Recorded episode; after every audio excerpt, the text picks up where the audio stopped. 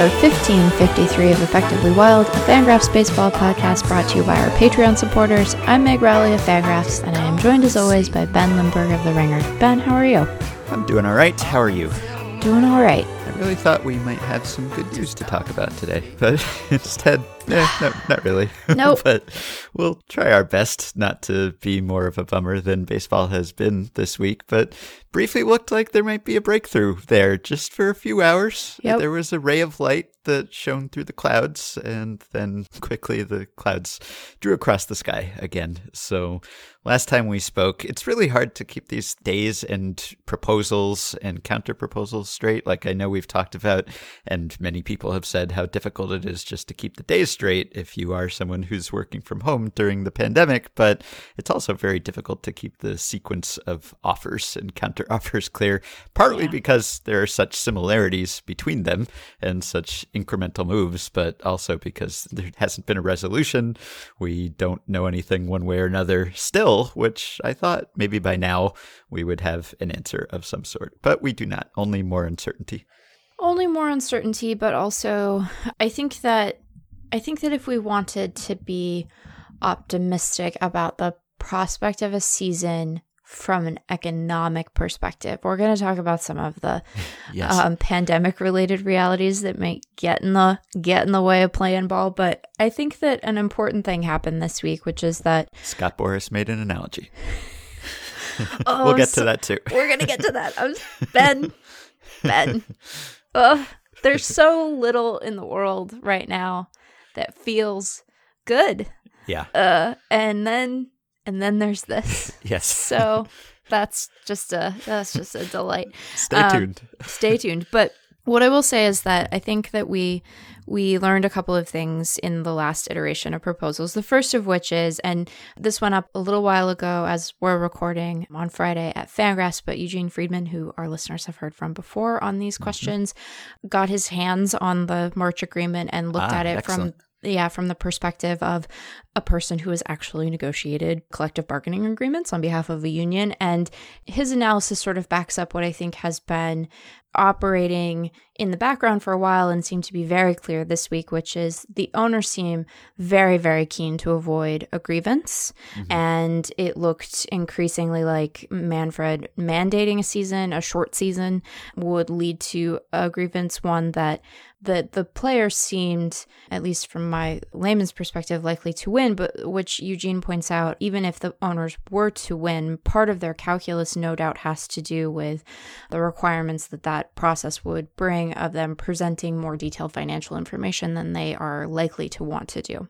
So there's that part of it. And I think seeing that dynamic play out made the commissioner's subsequent offer to the players make a lot of sense. I think that the the back and forth that has followed since then of whether they had a deal or a proposal or a deal in principle, uh, an agreement in principle is is sort of messy and silly, and just an, a reminder that these negotiations are far more public than is probably good for anyone. Um, Yes. because it it is it is a natural part of the process of these kinds of negotiations that things are contentious, that they are sometimes unpleasant.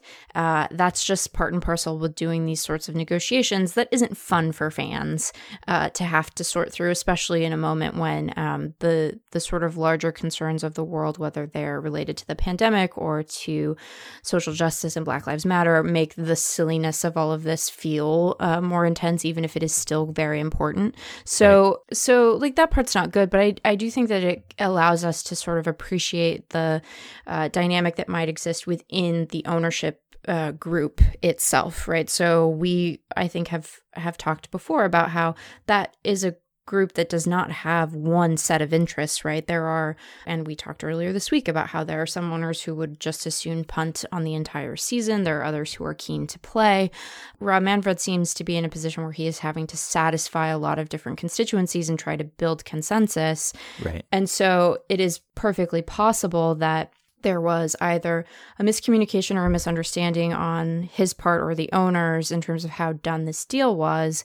But also, there are going to be owners who would just as soon not play at all. And so, the uh, counter proposal that the Players Association brought forth this week is just another reason for them to say go screw off and play 50 games and and let's be done with it. So I think that all of that is unfortunate to watch, but I don't think that this today is the most optimistic I have been in quite a while that we will see baseball played in 2020.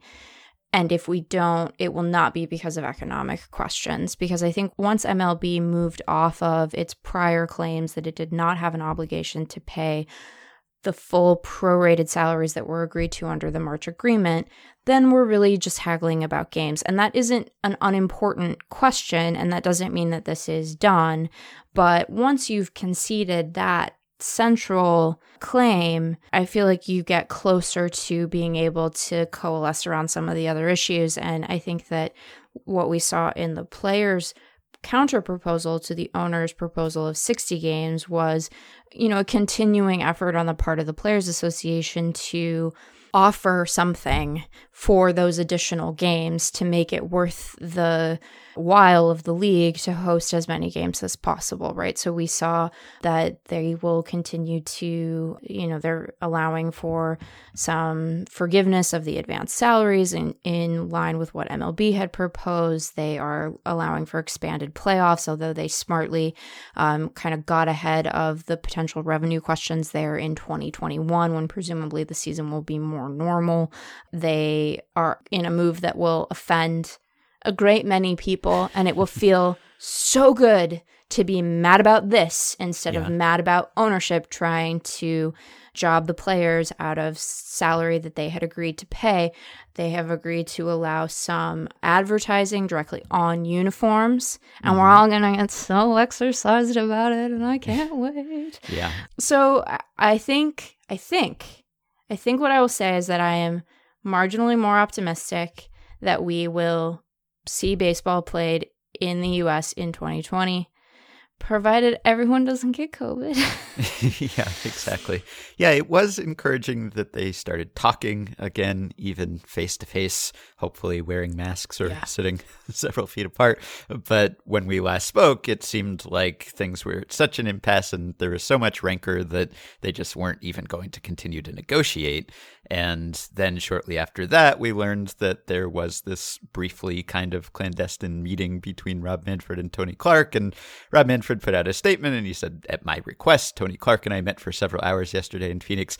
I couldn't tell whether the at my request was supposed to be like self aggrandizing, like kind of imperious, like I summoned Tony to come talk to me, or whether it was something that he said because Clark wanted it to be clear that Manfred had made that request, that he wasn't seeking an audience, that he had right.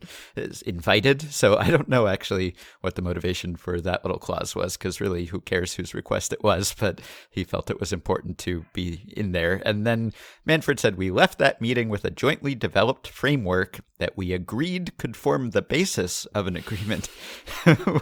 a jointly developed framework that we agreed could form the basis of an agreement. And then shortly after that, it became clear that they really had not agreed that that could be an agreement, and they might not even agree on what an agreement would mean. so then they went back and forth about that a bit, and Tony Clark and the Players Association put out a couple statements that said, I made clear repeatedly in that meeting and after it that there were a number of significant issues with what he proposed, in particular the number of games. It is unequivocally false to suggest that any tentative agreement or other agreement was reached in that meeting etc., etc. And then Manfred responded, I don't know what Tony and I were doing there for several hours, going back and forth and making trades if we weren't reaching an agreement. So seemed like they talked in person for a few hours, and that maybe got them closer to something but then very quickly, a lot of that kind of unraveled, and they were back to making statements about each other and what they had agreed to agree about. So that was sort of depressing to see. But you're right. The fact that they met at all, that they talked, that there was another MLB proposal, that was definitely encouraging. And that MLB offered 60 games, and then the players came back with 70 games. And I think a lot of people saw that and thought, okay, well, it's pretty clear where this should end up, right? Just yeah. split the difference 65 games or maybe 66, which might be more advantageous from a scheduling perspective. And that made it seem like, okay, there's just one more little step here, and they'll meet in the middle, and that'll be that. But on Friday, the owners informed the Players Association that they were not going to make a counteroffer and that they are not going to go above 60 games. So it's like that Manfred Clark meeting was the Yalta conference or something. It's like everyone gets together and agrees on how to end the war. And then next thing you know, the Iron Curtain comes down. And again, from what I've read, if they came back with five more games in their proposal, it'd be something like $130 million more in salary. And divided over 30 teams, we're talking like 5 million per club. 5 million million. That's what teams spent this past winter to sign Gio Gonzalez or Todd Frazier or Justin Smoak. I know it's a tough time economically, but this is a pittance to teams considering what they're worth and what they've made over the past decades. There was an article at The Athletic on Friday by Andrew Baggarly and others that looked at who these owners actually are and how they got their teams and how they made their money. And the answer is largely that they didn't. It looks like at least half of the owners inherited their teams or inherited their fortunes. So it's not like they worked themselves up from nothing and now they can't bear to part with what they made. So we're sort of back to square one here. According to some of the reporting, I mean, owners were described as livid about receiving that offer, which is odd. Like, is is that really enough? The difference between 60 games and 70 games, would that really make you livid? But it seems like, again, when people quote owners, who knows if they're talking to like the three owners who are the most upset about everything or what? It's right. all anonymous sources, so it's really sort of hard to tell. But also, according to something Ken Rosenthal and Evan Drellich wrote, it sounds like the owners, or at least some of the owners, thought they were being very magnanimous by coming back with the 60 game proposal, and that they were then offended that the players didn't say, "Oh, thank you, sirs, for extending this offer. We we actually have some notes about this. We have uh, a counter proposal of our own." So evidently, they bridled at not only being forced to make another offer, but the fact that that offer was was not immediately accepted. So hard to say. It, it seems like it's a little more complicated than just saying, okay, it's something in the middle of 60 and 70 games. And of course, with every day that ticks by, the owners can claim with more persuasiveness that 70 is no longer possible because of the schedule. That stalling may be the entire point of these latest delays, and COVID comes into that too, and, and we'll talk about that also. But there are these other issues here where who's going to get the incremental revenue for those additional postseason games? The players requested a 50 50 split, and they also allowed for a mutual waiver of the right to file a grievance. And there are other considerations here. It's it's kind of funny actually that the only thing the players and owners really seem to agree about is that they want the DH. Like of all the things of all the things that they could find consensus about, it's the one thing that baseball fans have been divided about for 45 years, right? And they still yeah. can't agree about, which it was almost like a, a nice little return to normalcy this week that everyone was all upset about the DH and that we were having DH arguments. As tired as those debates are, it was like, oh, baseball's almost back because we're arguing about the DH again. It was kind of kind of nice to have that back in our lives, but it's funny that that's the one thing that the players and the owners can actually agree on when the fans cannot. Meanwhile, all the fans think we should play baseball and as much of it as possible if we can do that safely. And that is not something that the owners and the players seem to both agree on. Yeah, it's, I find the, I think you're right to say that, you know, because we don't know exactly who on the ownership side is is making these statements about being livid and furious and what have you you know it is difficult to know. You know we're not able to just ask them about it. So uh, we'll we'll grant that but i find it the posturing part of that very strange because this is not the first time in the course of these negotiations that well placed baseball insiders have gotten sort of anonymous quotes from either owners owners directly or folks on the management side. And they always seem geared toward kind of swaying public opinion away from the players and and achieving a swift resolution in the owner's favor. And all it's done really since this began is set the players up for a potentially very successful and very expensive grievance and a baseline of 60 games played. Yeah. So it's like you're you're angry but also are you just angry because it's working? It's just working. It seems to be pretty mm-hmm. successful. Yeah, I, I think that it is, and Eugene wrote about this in his piece for Fangraphs. I, I remain very surprised that the the strategy, the public facing strategy that ownership and, and Commissioner Manfred in particular did not choose to uh, deploy was one of the great um, health and safety concerns that are obviously present with the resumption of any kind of a season. And i think you know in the last couple of days they might have been trying to to move in that direction with some strategic leaking of positive covid test results for for players and coaches which i think as we discussed you know it would be more surprising given how many people baseball employs if no one ever got COVID mm-hmm. in the course of this. But that seems to me, whether it was sort of a sincere concern and belief or not, like a, an argument that would have been very persuasive for a lot of people, even a lot of people, and maybe especially for people who consider themselves to be pro player and anti owner, because then you're really trying to mind the most important part of a player's well being, right? Their actual uh, health and the health of the people who they know and live with. So I've been surprised that that hasn't been more of the approach. And it suggests that they are keen to play baseball and perhaps to play as much of it as possible, but they just really don't want to pay the players very much. Yeah. Um, so anyhow, now that argument would be even more persuasive. I suppose this is as good a time as any for us to talk about the news that came out of Florida today. Mm-hmm. Which is that the Phillies appear to have a, a small outbreak of COVID 19 at their spring training facility in Florida. And per the, the reporting of Matt Gelb at The Athletic, there have been five players and three staff members who have tested positive, and there are 30 some odd people who are awaiting test results, 20 of whom are players, uh, including some minor leaguers who live in the Clearwater area where the, the facility is. So, COVID is very much still a gating factor toward any kind of baseball being played here. The Blue Jays have closed their facility entirely proactively because they have an individual in camp who uh, is exhibiting some symptoms that are consistent with COVID 19, that person is still awaiting their test results, and presumably there will be other testing that needs to be done among Blue Jays players. I think that individual is said to have been in contact with some of the folks on the Philly side because the facilities are very close to one another. I think they're only like a 10, 15 minute drive apart from one another. So, we still have to deal with a global pandemic. yes, very much so. Yeah, and Florida is one of the places where the cases are climbing. So is Arizona.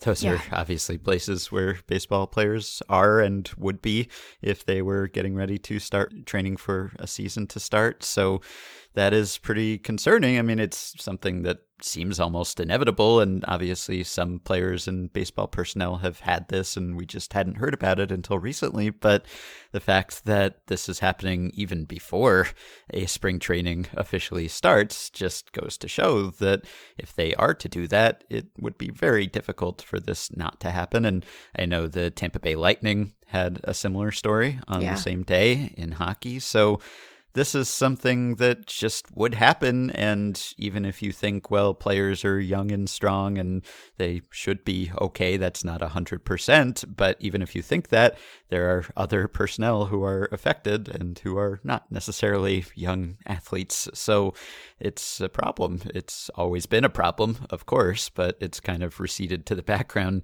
as we focused on the more immediate economic problems. But this is just threatening to overshadow all of that. So I don't know how this news came out. I hope that this was not leaked in order to bolster the owner's position and put pressure on the players to get things going or to play fewer games or something. And especially in the case of the Blue Jays player, some of the details I saw reported make it seem pretty easy to identify who that player was, which yeah. seems like perhaps a privacy concern. Yeah. So that's not great either. But these two camps are, are in the same sort of area, and there had evidently been some communication between them. And that would probably happen if you had a bunch of baseball players flocking to Florida and Arizona to train. They're going to be playing each other. They might be socializing if they're not careful. And this is just something that it seems like we could have an agreement to restart the season any day now, but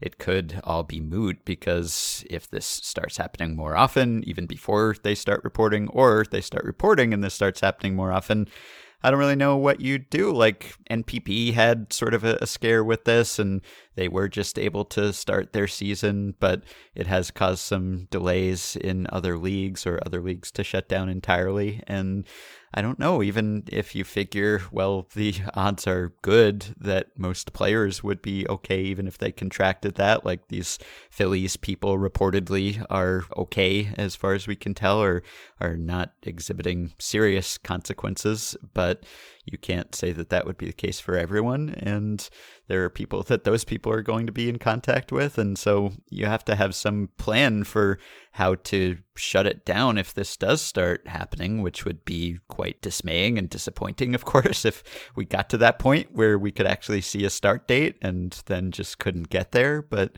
there has to be some provision for that because if you start the process and then these cases start exploding, then you can't just kind of power through it, right? I mean, right. even if those players mostly are okay, these are not safe conditions to proceed with a season. So I don't know exactly what you do about it. I guess you just figure out the economic stuff and then you have to agree on the health and safety protocols. And maybe you bake in something there that says, okay, if this happens, we pause, we shut down, we stop, we come back for a while. But really, at this point, if they were to pause or shut down and say, okay, we have to wait a couple weeks or something, that pretty much kills the season right there. And we haven't even named all of them. The Astros, said they had a player who tested positive at their spring training complex. The Angels announced that they had two, and their two weren't even at the team facility in Arizona or at Angel Stadium. And MLB ordered all the teams to close their spring training facilities for cleaning before allowing players back and maybe testing players before they come back. But this is all happening when these players are not, at least officially, together. So if they were all to come back and then you have to close it down again, sayonara season. Yeah, I, I think that we would just do well to remember, like you said, you know, these folks out of Phillies camp, as far as we know, seem to not be exhibiting very dire symptoms, but we just, we know so little about this virus. We know mm-hmm. so little about the long term effects that it has on people's health and well being, you know, some aspects of which are going to be relevant to baseball players being sort of athletically able to compete at a high level, some of which are just going to impact their long term health as human beings. So we don't know that part, even for young, otherwise healthy athletes. We just know so little about what this is going to mean for people as they progress through their lives after having recovered from it. And like you said, you know, not everyone who is at these facilities or would be at a ballpark in order to broadcast a game, even one without fans in attendance, is going to be a young, healthy athlete you know, I I keep thinking about how PG National kicked off its summer showcase circuit in Birmingham earlier this week for scouts to go scout 2021 draft prospects. You think about the average age of a scout sitting in that scouting section, you know, a lot of those folks are going to just naturally be in a high risk group because of their age. So I, you know, I worry about those folks. Mm-hmm. I worry about the you know, the gate attendant and the person who has to operate the camera and the clubby. Like we just, you know, I think have this impression of the the most visible parts of this being, you know, relatively young people who are employed in part because of their physical conditioning, but there are just so many other people who are involved in this and even if they are doing everything that they need to, it's not like you know, if you're a a ballpark attendant who needs to be there even with no fans so that the game can go on, you're not making enough money where we know that you're a single income household. Like your your spouse might need to go out in the world and be a working person. Your kids might need to be, you know, doing summer activities. There's just so many potential vectors for it to come into baseball that, you know, I think that this is a very good reminder that at the very least, there has to be a plan for how to isolate, shut down, what have you. And realistically, like just because we have an opening day doesn't mean we're going to have a postseason. I think that a lot of the ownership concern around that stuff is is financially motivated, but there is a, a threat of practicality in it, which is that it is it is going to be difficult to play baseball or do anything. Yes. do anything right. in October. And so, you know, Anthony Fauci this week was saying how he doesn't think baseball should try to play games in October where COVID season, a resurgence in COVID might overlap with cold and flu season. So we're not through it yet. right. Yeah. And just looking at the data on the national level, it's been kind of confounding because, on the one hand, the case rates are climbing, the positive test rates are climbing, or at least leveling. And of course, it depends on which area you're looking at, but I'm just talking about the aggregated numbers here.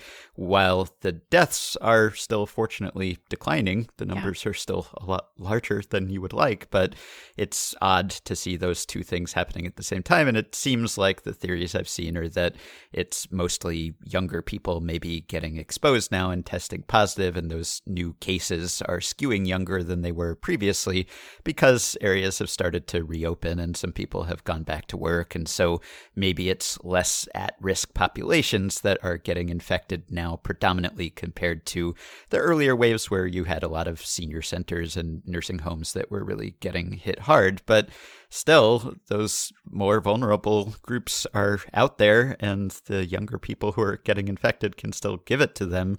So even if those people are not dying in the same numbers that the people who contracted it earlier were, they can still give it to more at risk people, and everyone's a little at risk. So it's pretty worrisome. And I don't know if we're at the point now where it's like, okay, it's just immoral to even try to do this or what. Because obviously, I'm rooting for the economic stuff to get hammered out, if only because, well, if we do have to cancel the season, I hope that we can blame it on COVID and that that will be the reason. So I almost want there to be an economic agreement before it becomes clear that they have to stop the season yeah. for health related reasons, just so that when we look back on this in the future, it's not the economic agreement that actually finally sealed the fate of this season. Although, as we've discussed at this point, it's hard to know whether the health related reasons are related to the economic right. reasons. So that's a problem too. But yeah, there's so much uncertainty about everything that you just want what can be resolved to be resolved so that we can then tackle the parts that we can't actually clearly do anything about. Yeah, which is why we will say there's a lot that goes into bringing sports back. So I don't mean to say that the, this is the only thing, but please wear a mask. Yes. Please wear a mask in public. Please wear a mask if you're going to be in a place that has other people. Please just wear a mask. Yeah. It's so it's so easy and there are times when it is uncomfortable if you have to do it all day, but you should do it anyway. Yeah. And I realize that that that kind of face covering is not, you know, it is not a thing that we are are used to doing and there was conflicting messaging in the beginning of this about how necessary it was, but mm-hmm. we know a lot more stuff now. And right. it's just the simplest thing and a very effective thing that you can do to show respect to your neighbors, to other people in the world, to other members of your community. Please wear a mask.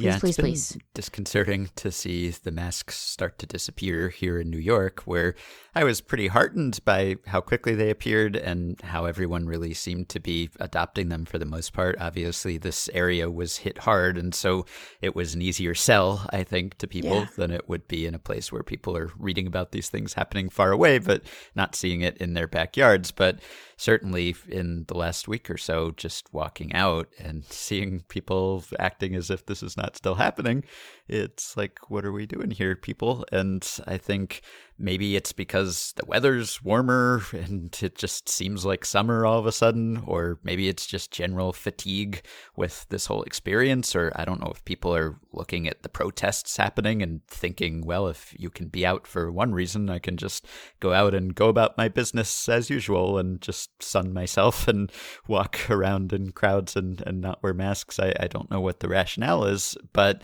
it is a difficult thing to navigate, I think, when you're in groups, which I experienced this week because I went to a funeral this week with my mom and, and other members of my family there, and we were in Virginia. And this was the first time I had been out of state for months. And this was the first time that I had really been in a group of people for months and even in public places. Like we went to a restaurant because Virginia is in phase two and we were the only people in the restaurant. It, it was just my group, our family group but it was still so strange to be in that situation. And my mom and I were kind of uncomfortable with it, even more so than other members of my family were, because uh, we're from New York and a couple other people are from New York, but mostly they aren't. And things have opened up earlier elsewhere. But it was this weird dynamic where we all wore masks in public. So if we were at the funeral home, if we were at the service, if we were at the church, if we were anywhere where other people were,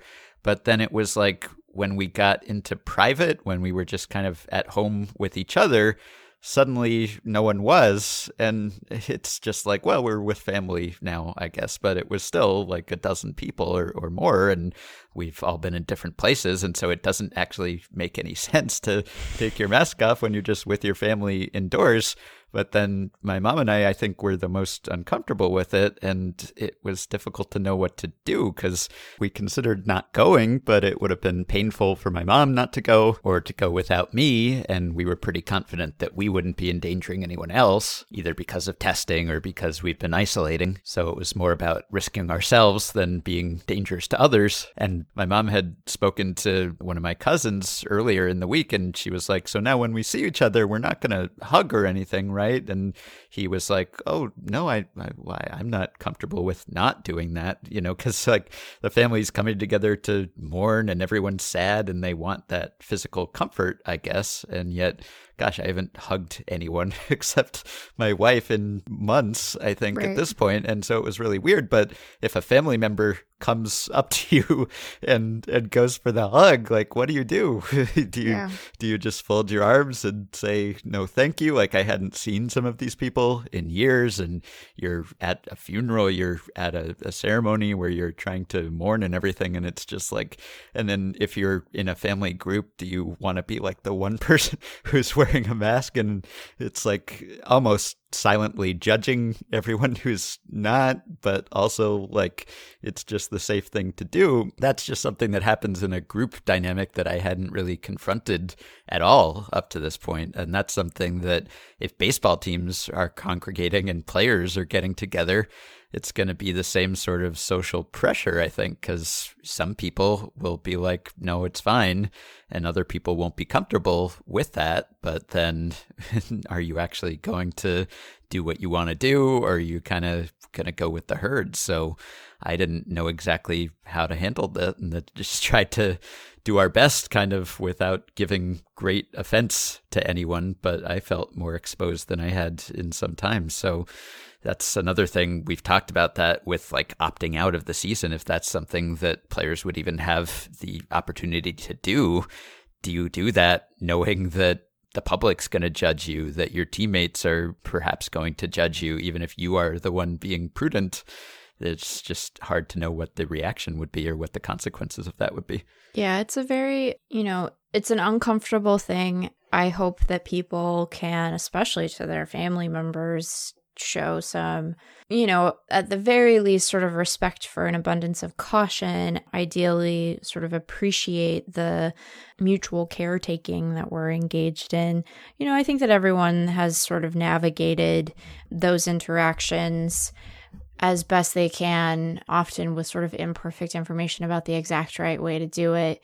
And I know that those conversations can be hard and complicated, so I don't mean to downplay how difficult they can be, especially in your family unit, especially, and I don't mean to say that this was a dynamic that was at play with your family, but, you know, maybe you have to have some hard conversations with members of your extended family about the reality and legitimacy of the virus. that too, yes. uh, that is not easy either. But I think that, you know, as you're navigating that part, which is tricky, and you have to find your way through, the part that we know we can do is like when you go to the grocery store, wear a mask. Mm-hmm.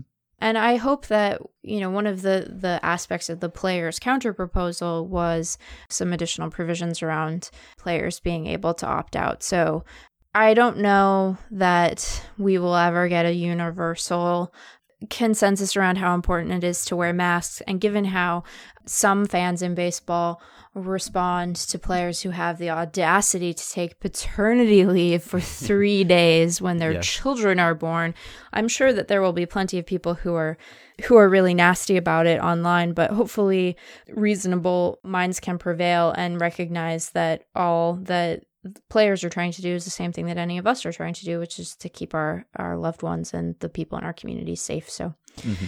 yeah, it's, it's just not that hard.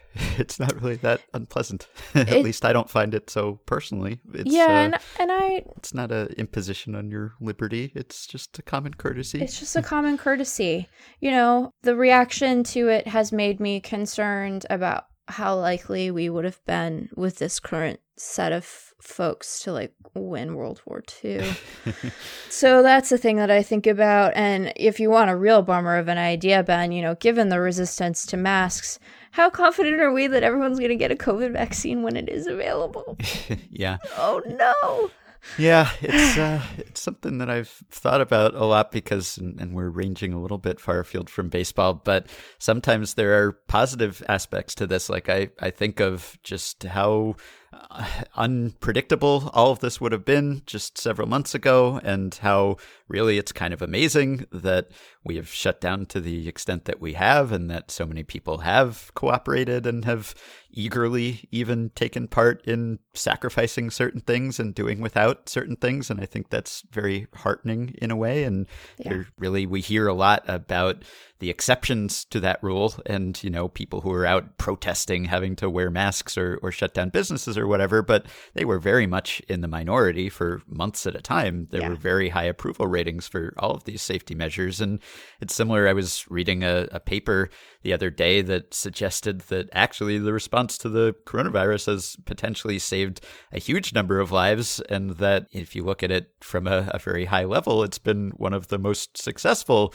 responses, eh, coordinated public health responses that we've ever seen, which is not the way we typically think about it because, of course, we are confronted with the worst aspects of the story at all times. We see the people who got it and who suffered from it, but we can't see the people who didn't get it and who didn't suffer from it because of some steps that were taken. There are things about it that make me more optimistic about human nature, but it does seem like we're at a point now where we did that for a few months and a lot of people kind of reached their breaking point with that, or it just seemed like less of an immediate concern. And so people kind of took it as okay, it's safe to, to go back. And maybe having done it for a long time, once you start not doing it, then harder psychologically to go back to doing it because it's like, oh, we thought this was over.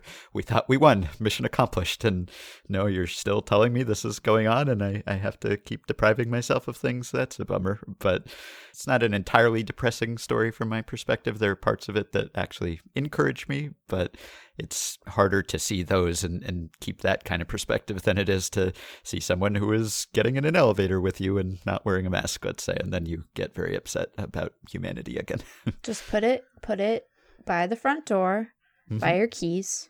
So you you get ready to go out and you're yes. like, oh, I need my keys so I can get back into my house, and I need my mask so that I can get into Safeway. And mm-hmm. just do it that way. And I have found that, you know, sometimes I am forgetful.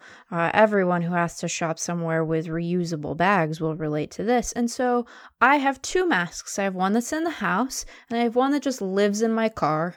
I know mm-hmm. that this will not be a relatable circumstance for you, Ben, no. but it just lives in my car, and uh, and that way I don't accidentally get to the co-op and realize ah, I got to turn around because yeah. I forgot my mask. So there yeah. you go to ask a baseball question again.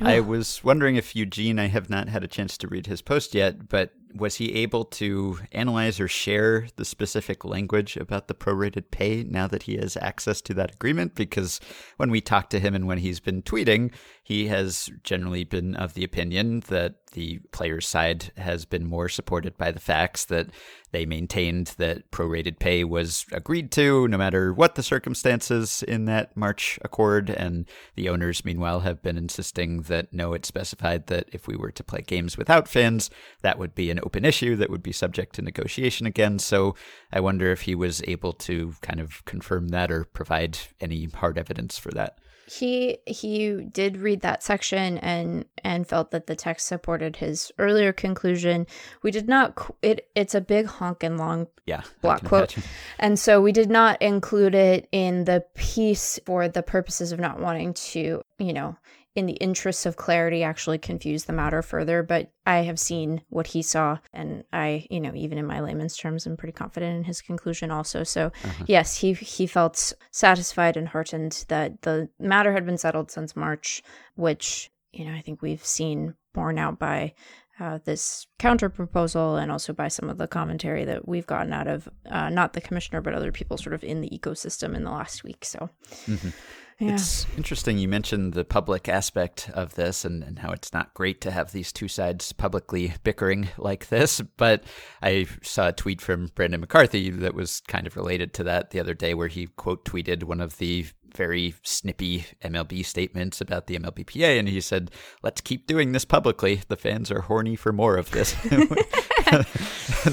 obviously, the fans want none of this, but I wonder if there really was an alternative. Like, it's bad that this leaked, and obviously, a lot of the leaks are motivated in order to sway the fans to think something about one side or the other, but I wonder if this could have actually happened in secrecy. Like, that's the thing Eugene noted that in almost every negotiation he has been a part of, and he's worked with like the air traffic controllers, it's typically behind closed doors. It doesn't right. become public. And this is just all out in the open in a very messy way. And if it hadn't been, like, if this standstill and stalemate had happened and we just hadn't known any of the blow by blow, like on one on the one hand, I, I guess that would be better for baseball in a way.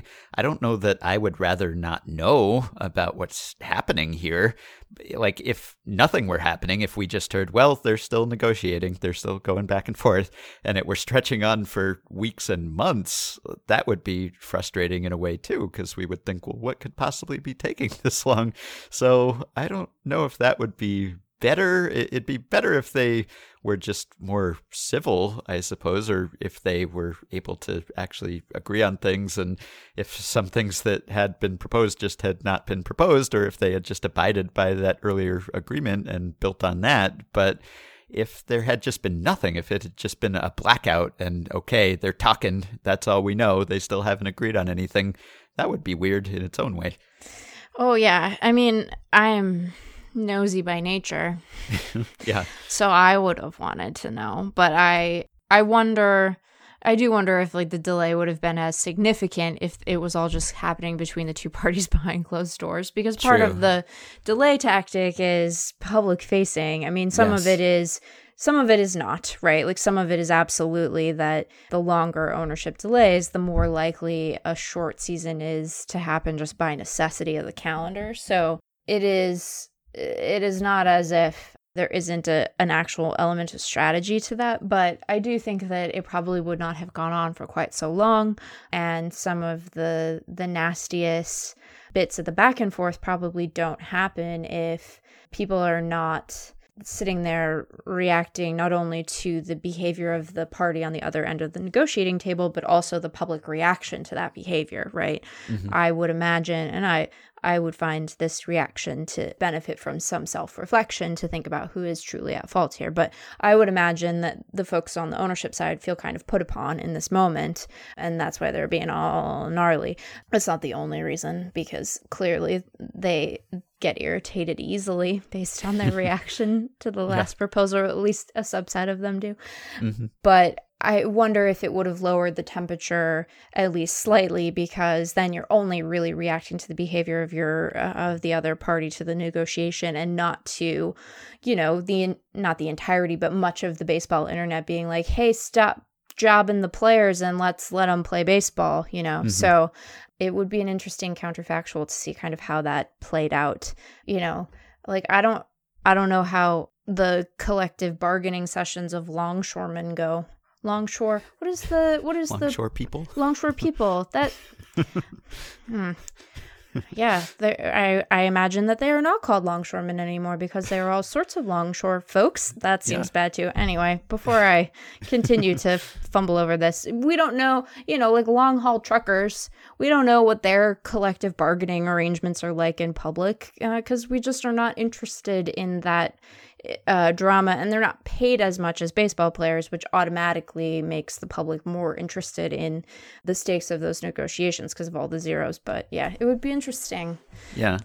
Yeah, we were talking last time about the public perception, and I became acquainted with a little more of the public's perception this week when I was actually associating with other people in person Oh. and spending, I don't know, 12 or more hours in a car with my mom. I learned her opinion of these negotiations as well as her opinions about a great many other things.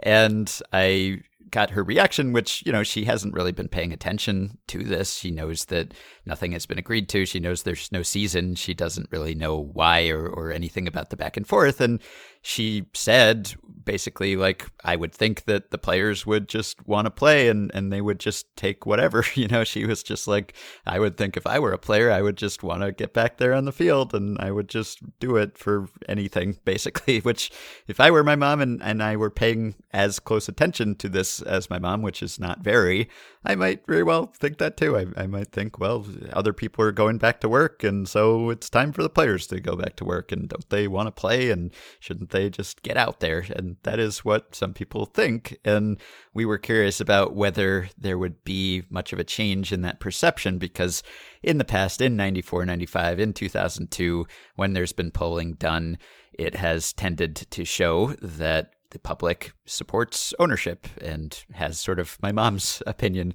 of the players' side. And we wondered whether the owners and Rob Manfred had screwed up their messaging enough this time that maybe the opposite would be the case. And I noted that there was a poll in the field that Morning Consult was doing some polling on this, and they did publish it on Friday. And it shows a little bit of a swing in the other direction, I suppose, in that the people who had an opinion tended to favor the players or at least blame the owners more. So among self identified MLB fans, 33% blamed the owners more and 24% blamed the players more.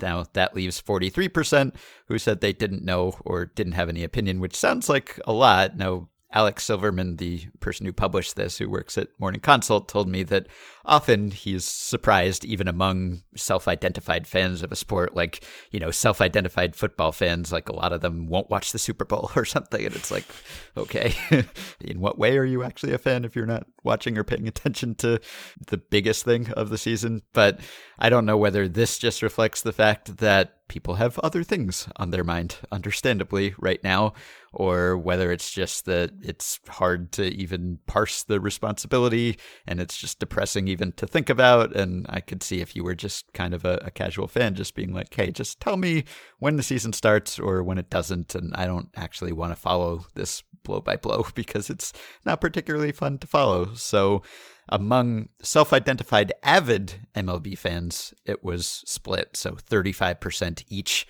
sided with ownership and the union. So even 30% of avid MLB fans just don't know or, or don't have an opinion here.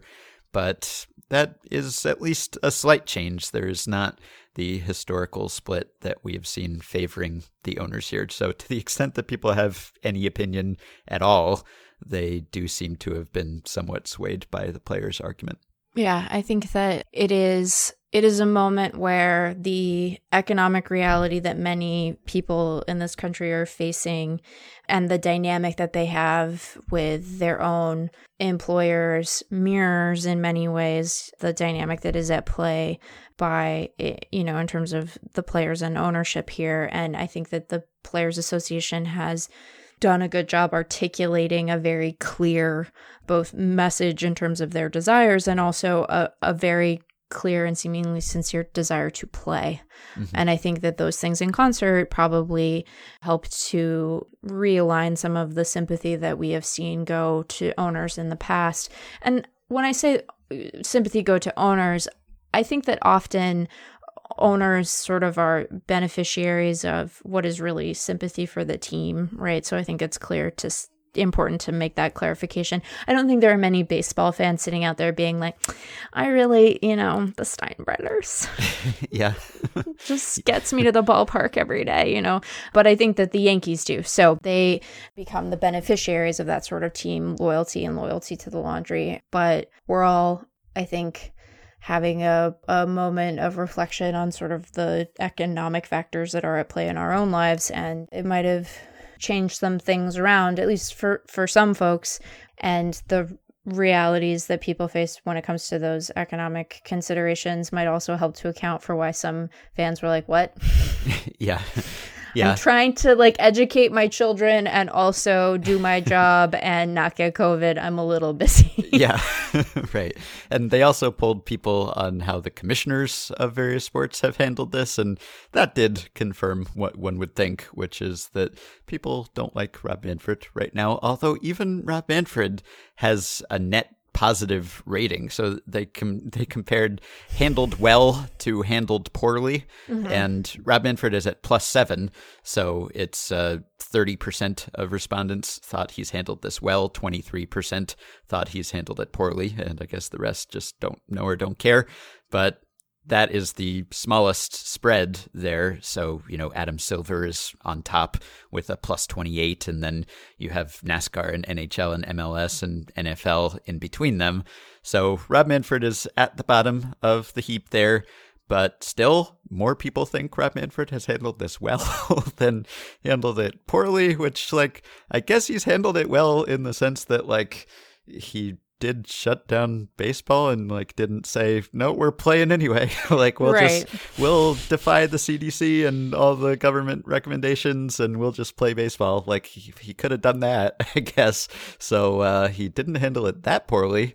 So and it's you know tough circumstances obviously but yeah, it's sort of surprising to see that more people think he has handled it well than handled it poorly. But as you noted, it, it seems like he is dealing with a fractured ownership group. Yeah. And that's something that historically has plagued the owners. Like under Marvin Miller, the Players Association was able to achieve consensus or at least keep a lid on the detractors more so than the owners who are maybe more likely feel more entitled to just spout off about things or in the past before social media just had more ability to do that i don't know but that was often something that undercut the owner's position because they would have people come out and, and be sniping at each other or criticizing the commissioner and in this case, it, it seems like Manfred has not done the best job of building a consensus. And granted, it's a difficult case, but you are getting public comments. Like in this Rosenthal Drellich article, you had Yankees president Randy Levine, who is a former lead negotiator for the league, saying, Here's what I told Rob, and uh, I think Rob should do this, and I think Rob should impose a season. And, you know, Rob would probably prefer that no one is publicly right.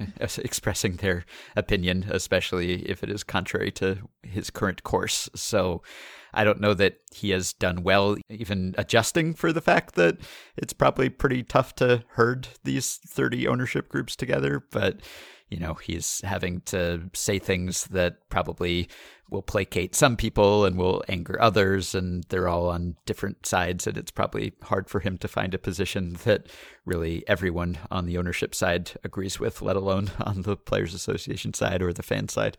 I'm really struck here by the fact that Roger Goodell has a 40% handled well versus 24% handled poorly. And look, you know, I guess like I watched the NFL draft. I know you did not. Uh, I watched the NFL draft because I am an NFL fan. What is Roger Goodell? He didn't start the season early, and so he handled right. things well. What is he being evaluated on right now? yeah, I don't know. oh, Lord, what a weird time. We're in such a strange moment yeah, for sports. Very much so. Speaking Goodness. of strange moments, should we talk about Boras? what a good transition, Ben. What a good what a good little transition. I'm amazed that we didn't actually record an emergency episode because this is so squarely in our wheelhouse yep. and such an extreme example of the Boras quote. Yep. Shall I read this?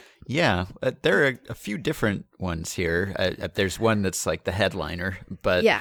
so just to work up to that one, Oh. I'll give those before we get Okay, to, to and the, we should say this. This is from this is from a Tom Verducci piece uh, from June seventeenth uh, that Yes. appeared uh, at Sports Illustrated. So yeah, do you want to you want to warm Yeah. us up? So some semi-colorful language. This is him talking about Manfred. Boras said he's being the pancake commissioner, where I'll flip anywhere I want to. When you negotiate publicly, once you say it, if you go down a different road, you lose credibility. Now, he says when he said on draft day 100% we're going to have baseball, the commissioner said there's a chicken in every pot. Now, that's a reference that I can't imagine would be familiar to most of his audience, but this is a reference to a Depression era thing. So Herbert Hoover allegedly promised in 1928 that there would be a chicken in every pot. And I think it turns out that he didn't actually promise this, but this became a criticism of him a few years later because people were saying, well, there's not a chicken in every pot, and he promised us a chicken. So I don't know. This is something that is trotted out there every now and then, and, and especially in politics, I think people will make reference to this, but Yes. it's not something I hear every day, and definitely not something I hear every day in a baseball context. So Scott Boras showing his range, showing his knowledge of history here. I don't know that I would be especially keen to invoke the Great Depression at our at this particular moment in American history. Yeah. But but yes, I was surprised by that one too. Uh, as a former student of American politics, to be like, oh, Yes. Hello, Scott. What have what have you been reading of late, sir? yeah, but that was not the Oh, no. main event. Shall I read the main Yes, event? please. Okay. The TBS contract was the rectal thermometer. it illustrated the truth to all the fans, and that is the content of this game has such value, even in the heart of a pandemic, that you get a record contract for your rights. When I say rectal thermometer, I say it as the truest form of the temperature of the game. yeah. Benjamin, I have so many questions and so many thoughts. Yeah. The first of which is I don't know if I can ask this question. So, like, my understanding as an adult person without children is Mhm. that that like the most common recipients of temperatures taken via rectal thermometer are babies. You take I you- believe that's true. Babies? Yes. Yeah. If, if only because it's difficult to get a baby to keep their mouth closed. right to keep a, a thermometer uh, under their tongue so that you Right. can now i don't know i don't i'll admit to total ignorance between the the relative accuracy of Uh-huh. a normal in your mouth thermometer and an in your butt thermometer yeah. it's friday we're doing Yep. this Yep. but I, I i think that we have to wonder how long past his own infancy Scott How recent is his rectal thermometer uh, experience? is what you're experience. asking? Yeah. Why did that come to mind for Scott? I Yeah. don't know the answer to that. I truthfully don't want to know the answer to that because I'm content to not imagine imagine it. I don't want to imagine it. Now all of you are imagining it, and I am sorry. You'll never Yeah. be able to unimagine it. You'll you would need the team from Inception to get that image out of your brain. Yes. He does have a few kids, according to Google. I, I don't know their ages. But Okay. sure. So that's fine. I just I think that when you're the other thing that I'm struck by here is that like I understand that there are moments perhaps I guess where like the the precision of one's temperature is important. It's sort of like a as a bright line, right? To determine do I have a fever or don't I?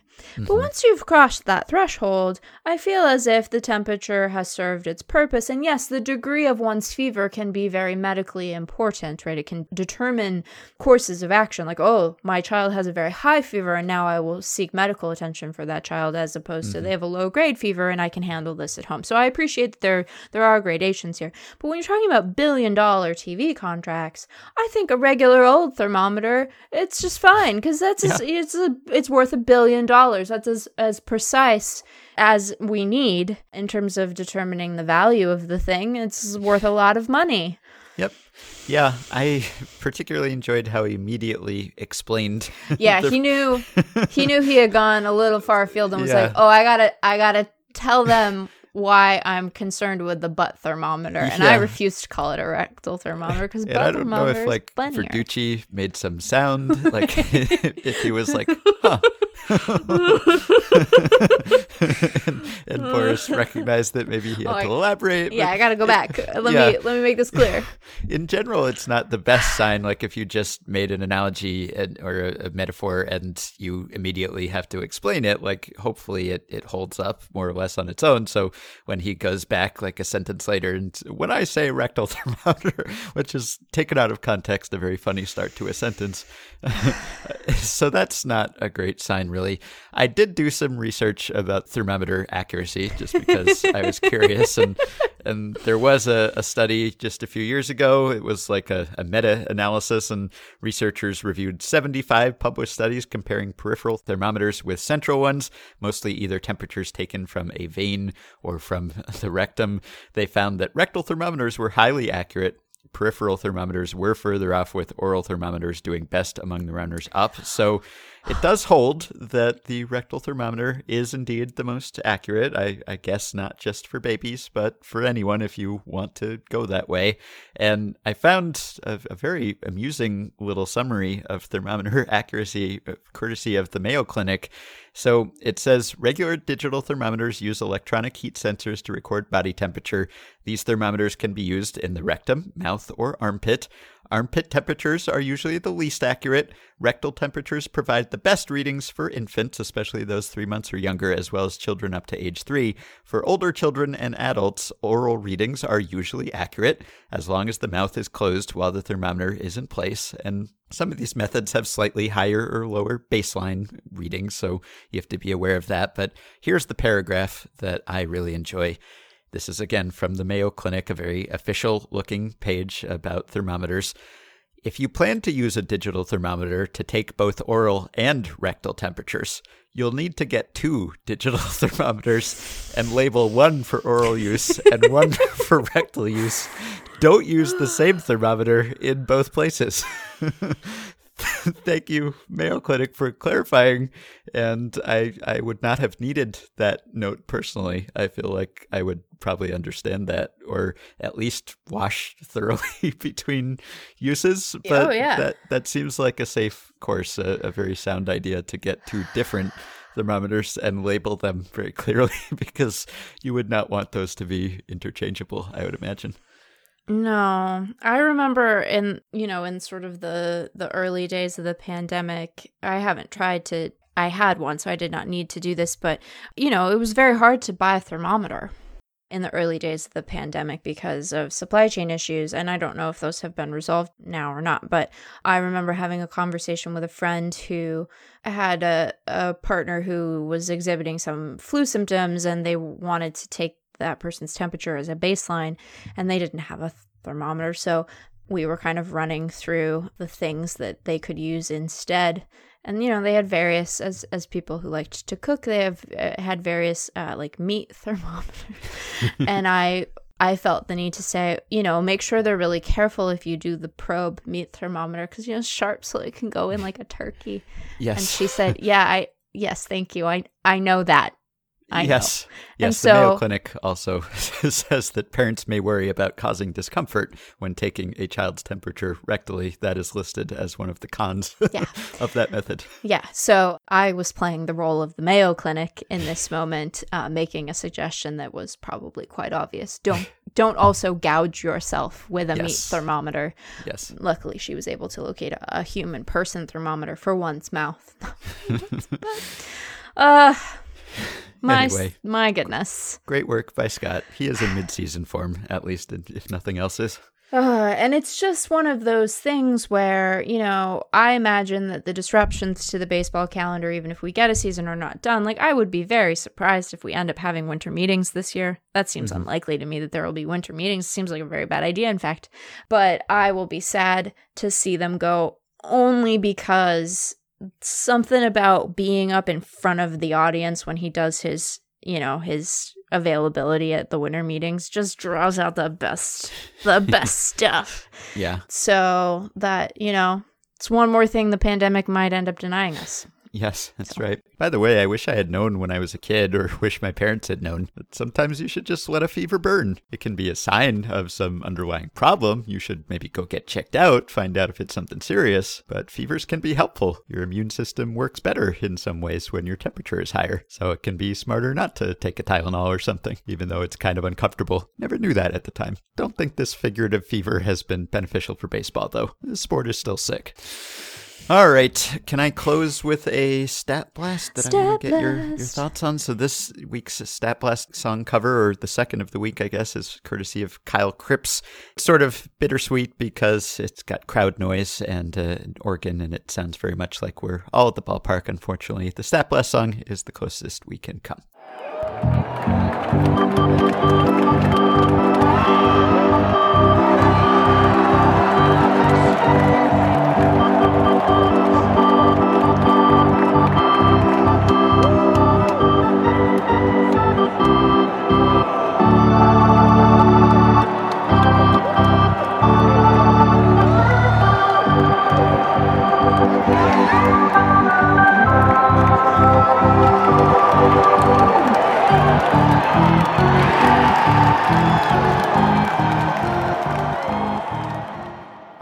So thank you to Kyle for that one. This question comes courtesy of Guillaume. I hope I am pronouncing that right. I would have said Guillaume, but Guillaume or Guillaume says that it is one of the hardest French names to pronounce for non French people, as I've just demonstrated.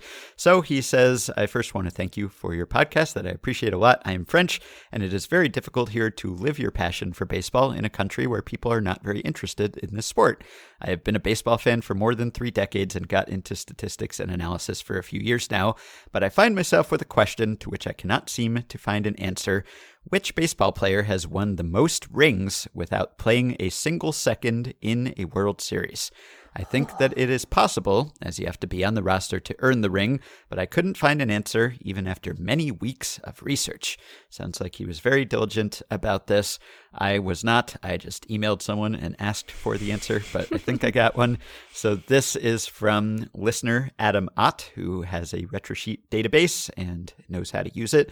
So he looked back to 1918 and he looked for players who were on a World Series winning team at some point in the season but did not appear in the World Series. And he looked for the players who have done that the most times. And he looked a couple different ways. He looked one way where he excluded anyone who ever played in a World Series, even if they played on the losing side of a World Series at some point.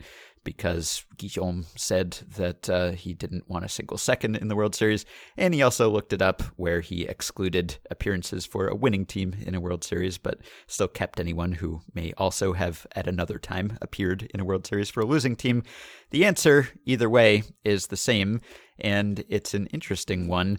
The person who has appeared on the most World Series winning teams without playing for those teams in the World Series is a man named Arndt Jorgens, possibly Jorgens, and he was one of the few players born in Norway in 1905.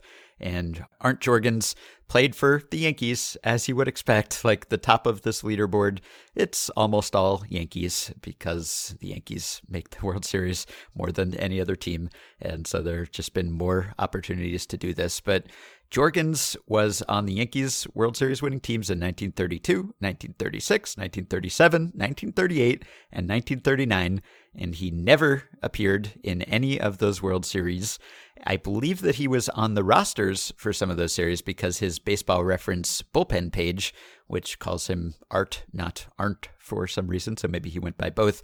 Maybe he Americanized it. But it says that he holds the all time record for World Series games in which he was on the roster without ever appearing in a game. He was on the postseason roster for the Yankees in 32 and from 36 to 39, but never appeared in a postseason game for them.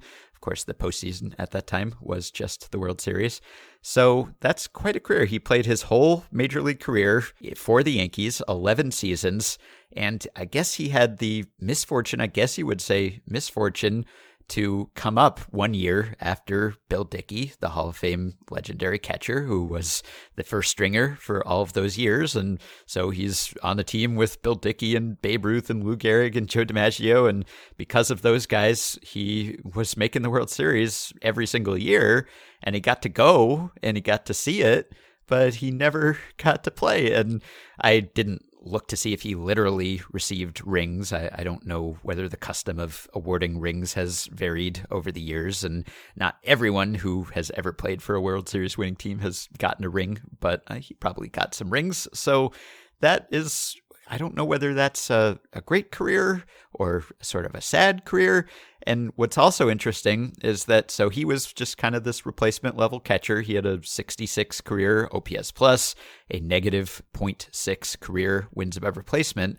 And the next guy on the list is a very similar player, Joe Glenn, who was a teammate of Arndt Jorgens and was also a backup catcher for some of the same teams, not the 39 team, but all the other ones. So he was on four of this, these teams. And he too was a catcher who was not very good as far as we could tell and just didn't play that much because Bill Dickey was always around.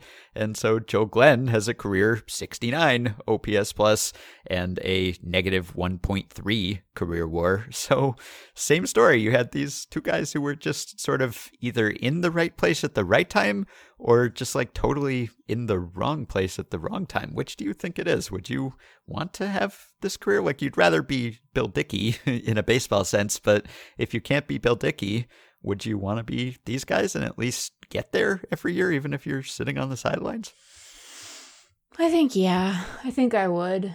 I think the thing about it, Ben, is that the one thing you don't get to do is always going to be your greatest disappointment. And yeah. the, the ability you have to weather that great disappointment depends a lot on the context of the other things that you get to do. So I think I would rather be a ball player who was on a World Series team but didn't get to play than a ball player who never got to the World Series because I think mm-hmm. that the one is easier to bear than the other. So yeah. I think I think that that would be my answer. Again, this might fall squarely into the category of me being a recovering Mariners fan. I will acknowledge that possibility to all of you. Yeah, that's possible. Yeah, I think I agree because at least based on their results, it's not as if Joe Glenn or Arndt Jorgens were great players who were blocked by Bill Dickey, because that would be frustrating if you just happened to overlap with this all-time great and you could have gone somewhere else and, and had more of a regular role, even if you hadn't been in the World Series, that might still be more attractive. But if you are just kind of like a second string backup catcher, then yeah, I, I guess, you know, maybe he would have played more somewhere else. But if you're going to be in that role and you're not a supremely talented player, it would be fun at least to just be hobnobbing with Babe Ruth and Lou Gehrig and Joe DiMaggio and Bill Dickey and making the World Series every year. And probably financially speaking, it was somewhat rewarding. Maybe he got playoff shares, which at that time was very important. And if you won the World Series, it was a big boon to players. So hopefully he got a piece of that. But yeah, it would be sad not to get into any game. I would regret not having done that, but I think I'd be happy to have been along for the ride at least. So yeah, I'm I'm happy for those guys. I think. Yeah, I think I am too. I I just have one question for you, Ben, because this mm-hmm. has been a fun little thing to contemplate. So, aren't you glad that we got this question? excellent, excellent. I'm a monster. Joe Glenn, according to his baseball reference bullpen page, caught Babe Ruth and Ted Williams in a major league game because he was behind the plate when Ruth made his last pitching appearance. And then the only time Williams pitched in 1940, he was catching then too. So he had some stories, at least. They definitely had some stories. And the only non Yankee to have done this at least three times. So there are 10 players if you don't exclude anyone who was at one time on a World Series losing team, and nine players if you do. The funny thing, or I guess it's not really funny if you're not a Yankees fan, is that these weren't all Yankees from those 1930s teams. They're kind of spread out across the entire 20th century because the Yankees had a bunch of dynasties. So the other Yankees with three are Todd Erdos and Jay Tessmer, two pitchers from the 98, 99, 2000 teams, whom I remember, and then Jim Brideweser, Bob Porterfield, and Fred Sanford from the late 40s, early 50s teams, Jack Saltzgaver, he's another teammate of Jorgensen Glenn, and then Mike Gazella from the 23 23, 27, and 28 Yankees. The only one not to be a Yankee was Glenn Abbott, who was a pitcher who was on the 1973 and 1974 A's and then also on the 1984 Tigers. He was on those teams but did not play in the World Series. So he is the only exception to the all Yankee top of the leaderboard, but I will put this list online because it's pretty interesting. And I guess there could be others who were in pre 1918 World Series, but good question and good answer from Adam. So thanks to both of them. I also wanted to note that someone in the Facebook group posted a, a brief little news item and we haven't talked about trampolines a lot lately, but Jeff often, when he was the host of this podcast, would talk all the time about the dangers of trampolines. And he persuaded me that trampolines are a public health menace. We talked to the Astros catcher, Garrett Stubbs, who had his own trampoline mishap as a child and made the majors anyway, but he does have the uh, shortened finger to prove that he had that very terrible trampoline accident. So Jeff would always lament trampoline use, and it seems to have been spreading. So someone posted an item from the New York Times briefing that says, Beware the trampoline. Sales of outdoor equipment have surged as families try to keep their children entertained while on lockdown, but that has led to a spike in injuries from bike scooters and especially trampolines. Some ER doctors have begun referring to trampolines as orthopedic fracture machines. Many injuries occur when multiple children, especially a mix of older and younger ones, are jumping on a trampoline at the same time. So I've seen many stories and, and have mentioned them like this beware of trampolines. But this came to mind because I saw on Wander Franco's Instagram the other day, he was posing in front of no. a trampoline. No. Of all people, no. of all places, I just sent you a link to this. He's standing there like demonstrating a swing maybe to another player and there's a tee set up, but lurking just behind them, like the killer no! in a slasher movie or something, Wander, no! is a giant trampoline. And you would think that the Tampa Bay Rays, of all teams, the team that employs Jeff, Jeff Sullivan, Sullivan Jeff. who works in baseball development for the Tampa Bay Rays, and this is the top prospect in baseball and one of the most important people in the Tampa Bay Rays organization. And here is Wander Franco standing in close proximity to a trampoline. I, I really am disappointed in Jeff for not getting trampolines banned from all Rays practice facilities. Granted, like this is a, an unusual time and, and maybe they don't have direct control over what all players are doing in the facilities where they are. But I would think if you see this Instagram post and you see Wander Franco anywhere near a trampoline, you would have to send a memo or something and say, "Hey, let's let's at least keep Wander away from this thing. We've got a lot riding on his health and safety." It appears that there is netting up, presumably to keep the baseballs in this area from breaking windows or hitting children or whomever uses the trampoline. I don't want to speculate. So, Wander is protected by this netting. But yeah, Wander, we want very badly to watch you play baseball. So, you know, if the if the trampoline is there for the delight and amusement of other people uh, you live with, and of course, I don't. Uh, this this um this may not be Wander's house. This might be Erick Aybar's house, right? Yeah, Erick I don't know Aybar where he is. Yeah. is is tagged here. So perhaps it is not Wander's uh, trampoline at all. It is Erick Aybar's. And to be clear, I would prefer he not be injured or any of mm-hmm. his family be injured in a trampoline accident either. But yes, everyone take good care. Yes, all of you take good care because trampolines are a menace. They're a menace, and we don't. Trampoline. Trampoline. Yeah. See, you did it after yeah. I did it. So it's my fault. It's like when one person yawns and then the other person yawns. yeah. It's a lot like that. So I think the most optimistic interpretation of this, as I weirdly snoop now on Erick Aybar's Instagram, which always feels very strange. They're public Instagrams, but it feels odd. Like I don't know. I don't know Erick Aybar's. It's not my business. Maybe this is his home. Yeah, or, or some other training facility where they both go. yeah, go. or right, yeah, we don't know. We don't know where this is, but wherever it is, and and whoever the target audience of the trampoline is, we'd like to say, Wander. We're very excited to watch you play baseball. You Yes. are so incredibly talented. The bat is just so uh, absurdly good, refined, and you're so young. Please take good care.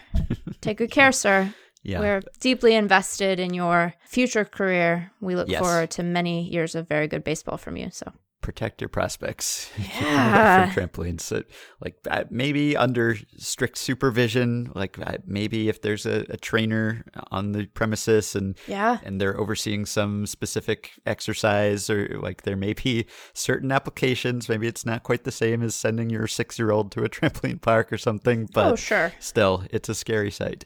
And one would one would imagine, given how refined his approach is, the bat speed, that his you know he is probably better able to to bob and weave in there than a small child. Yes. But still, not worth risking it. Oh, now I'm just having opportunity to revisit Wander Franco's stat lines from 2019. I'm I oh gosh, I hope there's a way for us to safely play baseball this year, Ben. I miss it Yeah. so I miss it so damn bad.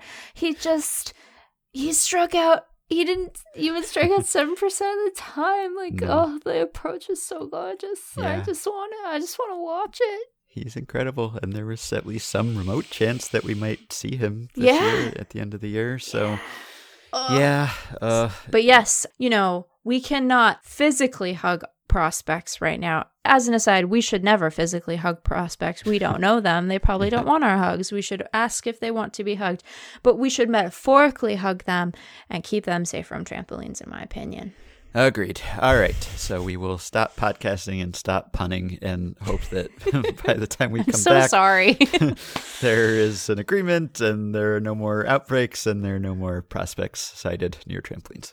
Okay, before I go, producer Dylan reminds me of a scene in Idiocracy that is quite pertinent to our discussion of rectal thermometers versus oral thermometers and the importance of not mixing up the two. I'm going to play a quick clip. In this scene, which I will link to, Luke Wilson is the unfortunate person getting his temperature taken. Uh, by Pure Me This technology. goes in your mouth. This one goes in your ear. And this one goes in your butt. Hurry up, asshole! Come on! Shit, hang on a second. This one. oh. Uh, Hurry up! this one. This one goes in your mouth. So maybe that's why the Mayo Clinic decided to put that note on their page. Could be that someone saw Idiocracy recently. Certainly seems like that movie was pretty prescient in other ways. All right, that will do it for today and for this week. Thank you, as always, for listening. You can support the podcast on Patreon by going to patreon.com slash effectivelywild. The following five listeners have already signed up and pledged some small monthly amount to help keep the podcast going or get themselves access to some perks. Jason Harwitz, Nathan Connor, Andrew Rhodes, Jeff Johnson, and JMad. Thanks to all of you. You can join our Facebook group at facebook.com slash group slash effectively wild. You can rate, review, and subscribe to Effectively Wild on iTunes and other podcast platforms. Keep your questions and comments for me and Meg and Sam coming via email at podcast at fangraphs.com or via the Patreon messaging system if you are a supporter. Thanks to Dylan Higgins for his editing assistance. We hope you have a mostly safe and healthy and happy weekend, and we will be back to talk to you early next week.